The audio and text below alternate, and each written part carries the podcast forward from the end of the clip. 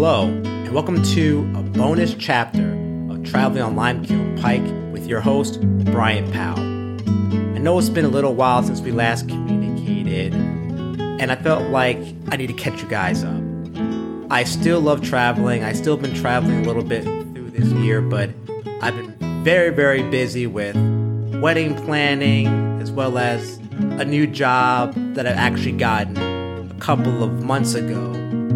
Actually, turning podcasting from my full time hustle to my full time job for a major Fortune 25 company. It's been a wonderful experience, really being able to craft my skill sets in podcasting through the Traveling on Limekiln Pike podcast. And it's because of this podcast and the viewers that are listening to it today and listening over the last few years that got me to really put 100% of my effort, personal wise, hobby wise, as well as my career in podcasting, building out the capability, and really doubling and tripling down into my passion for this space.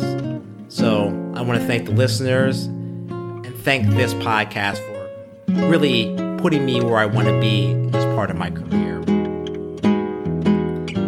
In this episode, while season four isn't starting yet, I feel like I still want to create a bonus episode that spoke to another one of the places I always wanted to go to in traveling in the United States. In today's chapter, or actually today's book, I want to talk about my really bougie trip I took this summer to one of the most iconic and historic summer vacation spots in the United States, especially for African Americans. Me and my fiance took a quick 24 hour trip to Martha's Vineyard, Massachusetts to check out the Obamas, Adam Clayton Powell Jr.'s, and all the influential black leaders' vacation spots during the summertime and to figure out how the bougie black folk kind of hang out. To listen to more Traveling on Limekiln Pike podcasts, please like and subscribe. Now, let me tell you about Book of Martha's Vineyard, Black Excellence.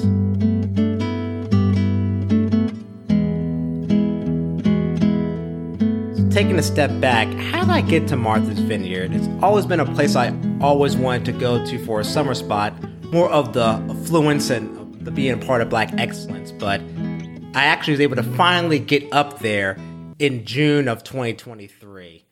And I got up there because of that full time hustle becoming my full time job at my company.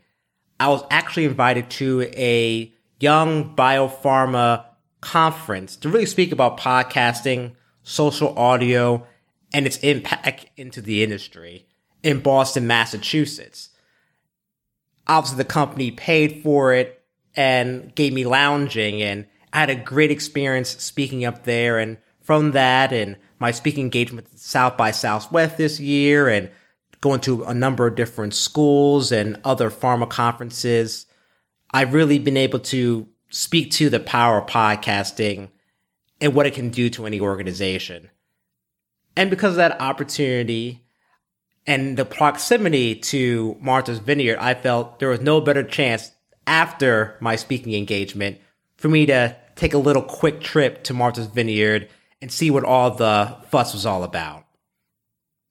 So, how did I get there? I got there actually taking a JetBlue flight from Boston to Martha's Vineyard onto the island with my fiance who came to visit me in Boston during that time.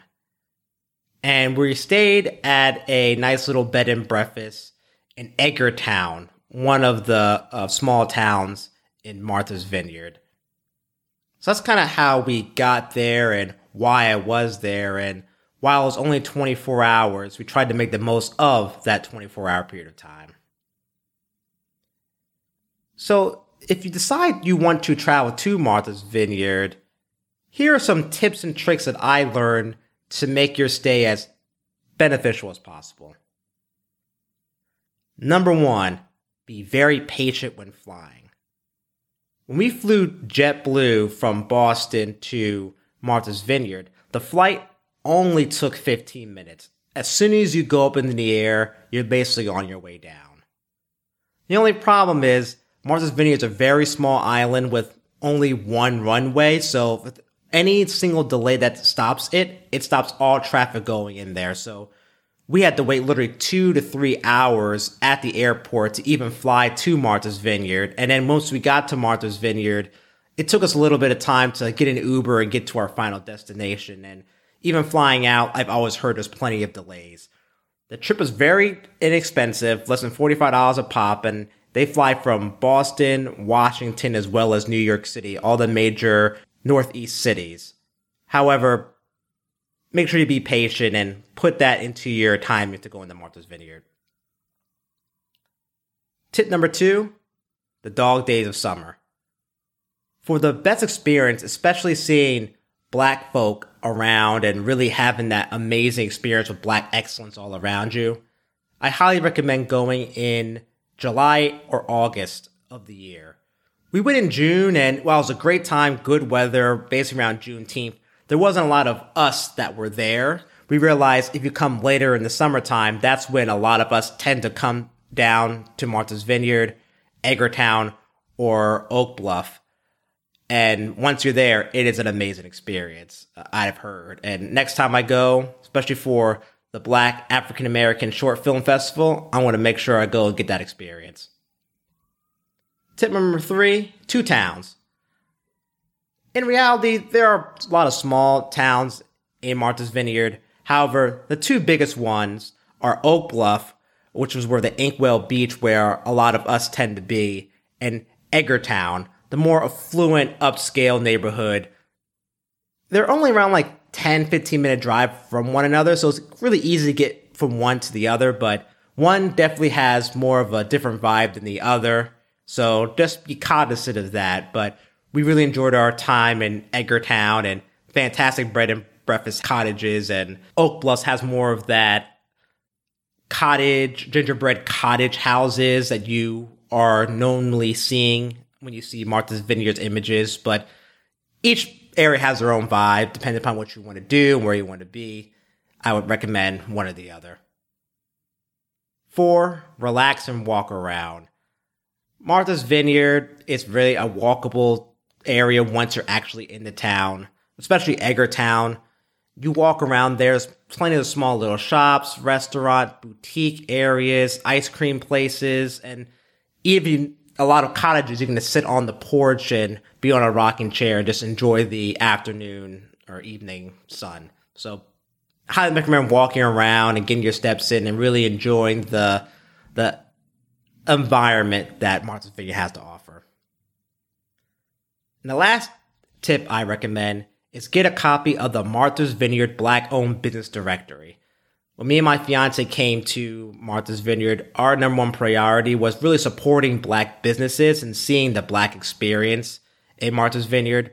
While we came a little bit earlier, we still decided to go to many of the different locations recommended on the black owned directory to really support black owned businesses and really get that experience, even though a lot of us weren't there at the time. But highly recommend taking advantage of that. There's restaurants, there's retail stores, there's uh, lounging that are all black owned, and it's always good to support our, our own when we go to places like this. So yeah, those are a couple of tips and tricks that I've learned when going to Martha's Vineyard. And if you do all these and kind of have a, a patient, low key vibe and going in, August and uh, July, you have a very good time. But I know in August it's going to be really lit. So if you're there, have fun and really enjoy yourself. As you know, I'm a very creative person. I like to find new ways of innovating and finding ways to tell different stories to make a lot of impact. And you've seen it through my podcast over the years and different ways I structured it throughout the years. First season, I give a personal story, as well as the second season. This third chapter, I did it in different ways, offering either my different perspective, looking at different photos that I have, or just kind of making sure that you are in the eyes of me when I'm going through my experiences in these different locations. However, because of new technology and new innovating, I want to take another innovative look of how to tell the story, and specifically telling the story of the Black experience of people that went to Martha's Vineyard over the years and why it's been a very iconic place for Black vacationers over the years. I was thinking of the way the best tell this story in an interesting nuanced way. And what I kind of discovered, especially over the last few months, was AI and the importance of an evolution of ChatGPT and other AI platforms that can really take on some of the creative and day to day work of our normal day to day. And I kind of felt what better time to test out the capabilities of a ChatGPT and AI, but using it in different queries to really tell the story of the African American experience in Martha's Vineyards and Oak Bluff. So I went online, did a couple of queries of the black experience in Martha's Vineyard, Oak Bluff, the history, what it has been, what it is, and what it currently be. And it spit out a story that I would like to tell all of you to really give you the history of Martha's Vineyard because I knew of it from what my parents have said in the past and what you hear through the comings and goings, but I never really got the whole story of why Martha's Vineyard was open for people like me in the past and why it's such a place that people congregate even to this day.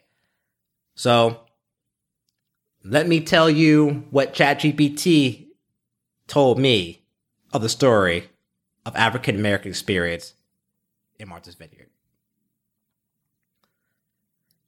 Nestled in the scenery embrace of the Atlantic, Martha's Vineyard and its enchanting town of Oak Bluff have woven a captivating tapestry of African American history. From its early beginnings to the present day, this picturesque island stands as a beacon of hope, resilience, and unity for African Americans. Let us embark on a journey through time where the struggles and triumphs of our ancestors has shaped a thriving and vibrant culture cherished in the modern age. The story unfolds in the early 19th century when African Americans first ventured to the island, seeking solace from the oppressive shackles of slavery. Drawn by its inviting shores and open minded atmosphere, Martha's Vineyard offered a haven for those yearning for freedom. With each step upon its sandy beaches, African Americans began to carve their place in history, laying the foundation for a legacy that would endure through the ages. As the 20th century dawned, Martha's Vineyard blossomed into a haven for African Americans seeking refuge in deep rooted discrimination and segregation prevalent in the mainland. Oak Bluff, in particular, emerged as a vibrant summer retreat where African American professionals, artists, and intellectuals gathered to celebrate their culture, heritage, and achievements.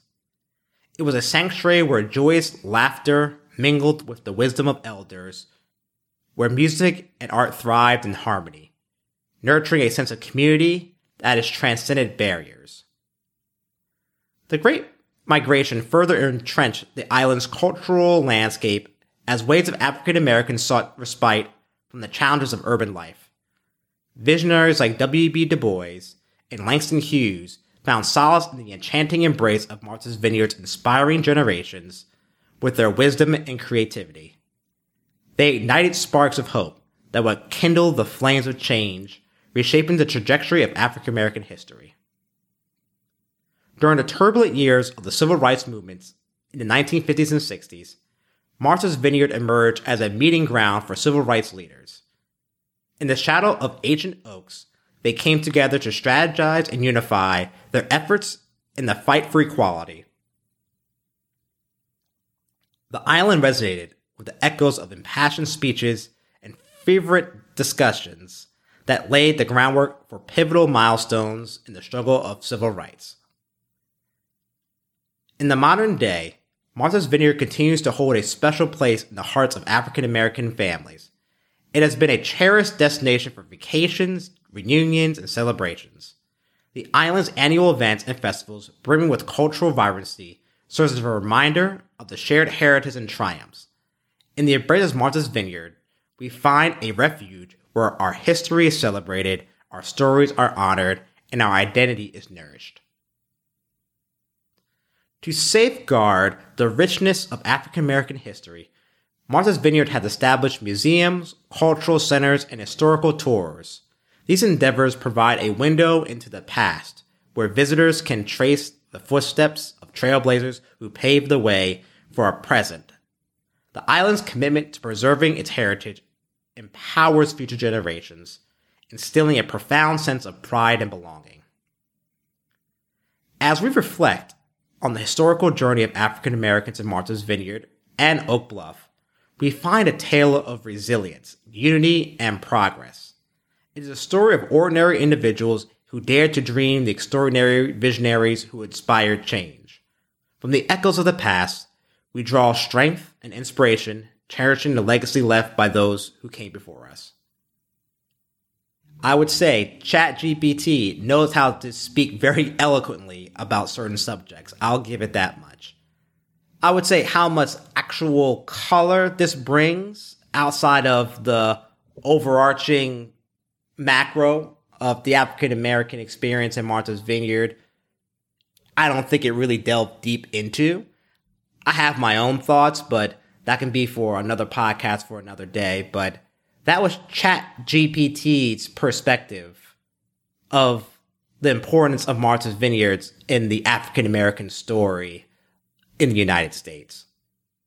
Honestly, I enjoy my time at Martha's Vineyard. Food was great. The ambiance was great as well. The only thing I would say in my experience in June, I think I really missed out that black excellence perspective, as I mentioned earlier you can see remnants of it. You know, we went to the Adam Clayton Powell Jr. house. We went to the African American Historical Trail. Uh, we visited some of the black owned businesses, but to go during the African American Short Film Festival or other events during the end of the summer, that's something I definitely want to put on the bucket list for next year. Next, I want to go into the places and locations that I kind of really enjoyed and recommend going to. First is the Black Dog. This is a retail store that was in Edgartown as well as Oak Bluffs. Has a lot of cool and high quality shirts, outfits, sweaters, jackets, things of that nature. And if you're a dog person, also has a separate section for dog paraphernalia as well. So it's very high quality material that's actually made in Martha's Vineyard. Next is the African American Walking Trail. It's a walking trail in Oak Bluffs that goes to all the very important sites that deal with African American history within the town. Uh, one I definitely recall was going to the Adam Clayton Powell Jr. house. Highly recommend going there, obviously with my last name. But it's a great trail to learn about the history of the African American experience, and it only takes about an hour and a half, two hours to go through. Next, Inkwell Beach. That's the famous beach where uh, a lot of the African American had to stay during their summer times in Martha's Vineyard. Again, it's right in Oak Bluffs, and it's a much better beach vibe compared to Edgartown, which is doesn't really have that beach vibe. More of like a shipping dock yacht area, in my opinion. Speaking of Edgartown, the Lighthouse Beach was a very uh, picturesque beach, which you see the lighthouse in the background. Probably one of the more famous locations that people take pictures and kind of go to, and surrounded by a lot of very nice cottage houses right on the water. So Highly recommend going there. Next, when it comes to eating, recommend going to Biscuits. It's a black owned breakfast spot. We weren't able to go because the line was too long, but the food I've heard from many people was tremendous and obviously black owned, so supporting our own. Next, recommend going to the Vineyard Oak Bluffs campground. This area is where you see all the famous gingerbread houses of different colors, sizes, and shapes.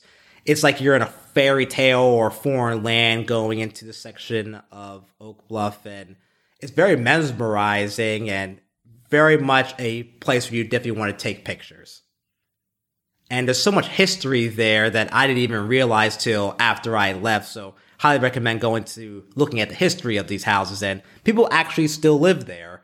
Every once in a while, you would see someone actually coming out of their house, drinking their coffee while we're walking, taking photos. So very nice place to be a looky loo.